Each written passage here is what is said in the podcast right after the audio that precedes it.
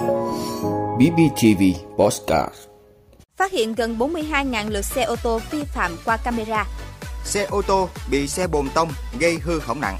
Công ty sổ số kiến thiết Bình Phước kỷ niệm 25 năm ngày thành lập. Năm 2022 không tăng giá điện.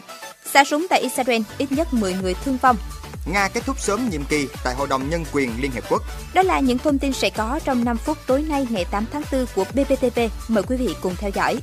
Thưa quý vị, theo báo cáo của Phòng Cảnh sát Giao thông Công an tỉnh, từ khi lắp đặt hệ thống camera giám sát giao thông đến nay, hệ thống đã phát hiện gần 42.000 trường hợp xe ô tô các loại vi phạm luật giao thông đường bộ.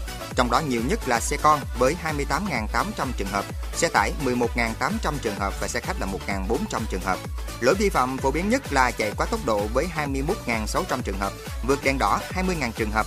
Ngoài ra, còn các lỗi điều khiển xe không đúng làn đường quy định, dừng đổ sai quy định và vượt trong các trường hợp cấm vượt.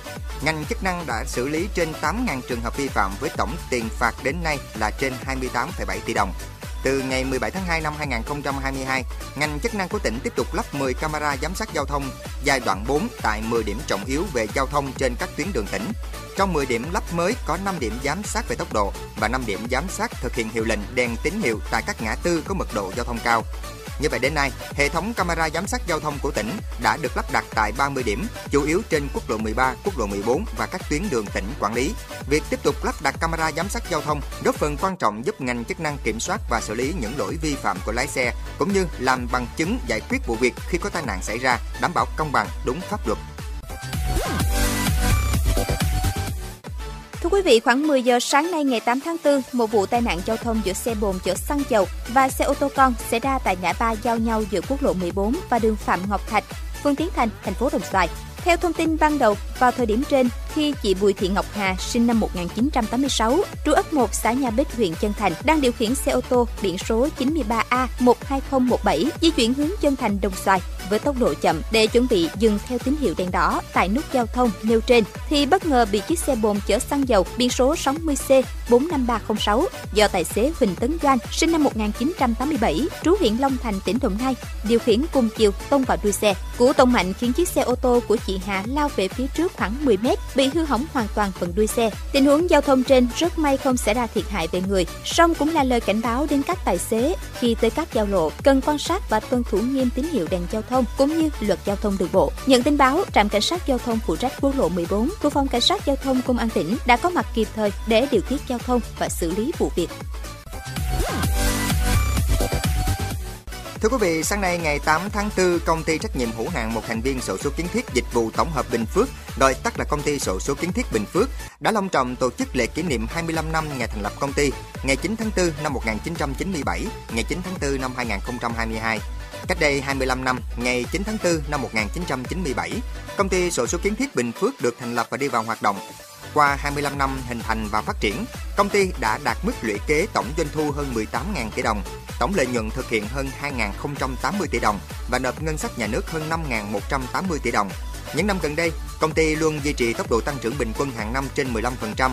Dù ảnh hưởng lớn của đại dịch Covid-19, bên cạnh đó, công ty sổ số kiến thiết Bình Phước được nhiều người biết đến không chỉ là một doanh nghiệp hoạt động trong lĩnh vực sổ số kiến thiết mà còn tham gia đóng góp tích cực trong các hoạt động xã hội, từ thiện vì sự phát triển của cộng đồng. Dịp này, công ty sổ số kiến thiết Bình Phước trao kỷ niệm chương tri ân những đóng góp vì sự phát triển của đơn vị trong 25 năm qua cho cán bộ, nguyên lãnh đạo và người lao động đại lý vé số. Thưa quý vị, đại diện Tập đoàn Điện lực Việt Nam EVN cho biết, sau khi cân đối tài chính, EVN cam kết năm 2022 sẽ không tăng giá điện. Nói thêm về vấn đề này, ông Nguyễn Tài Anh cho biết trong tình hình thế giới biến động nhanh, cuộc xung đột giữa Nga-Ukraine đã đẩy giá nhiên liệu sơ cấp như than, dầu khí tăng cao. Giá than trước đây khoảng từ 60 đến 70 đô la Mỹ một tấn, nay đã tăng lên hơn 220 đô la Mỹ một tấn. Giá khí LNG cũng thay đổi nhanh chóng từ 6 đến 8 đô la Mỹ, nay khoảng 20 đô la Mỹ. Cùng đó, giá sắt thép để xây dựng các dự án nguồn điện và truyền tải điện đều tăng cao. Tất cả các yếu tố đó, ngành điện nói riêng và nhiều ngành khác đều đang phải chịu áp lực ở toàn bộ đầu vào xây dựng và sản xuất kinh doanh. Nhưng sau khi cân đối thì EVN cam kết năm 2022 sẽ không tăng giá điện. Đây cũng là chỉ đạo của Thủ tướng Chính phủ và chúng tôi có thể cân đối. Thưa quý vị, đêm ngày 7 tháng 4, hơn 1.000 cảnh sát đã được tăng cường trên toàn thủ đô Tel Aviv của Israel ngay sau khi xảy ra vụ tấn công bằng súng tại phố Dizengoff ở trung tâm thành phố Tel Aviv của Israel, khiến ít nhất hai người thiệt mạng và 8 người khác bị thương. Hiện chưa có thông tin cụ thể về hung thủ cũng như động cơ tấn công. Cảnh sát đã cảnh báo người dân nên ở trong nhà và tránh xa khu vực xảy ra tấn công. Dizengoff là khu phố đông đúc tập trung nhiều nhà hàng và quán rượu hoạt động vào ban đêm.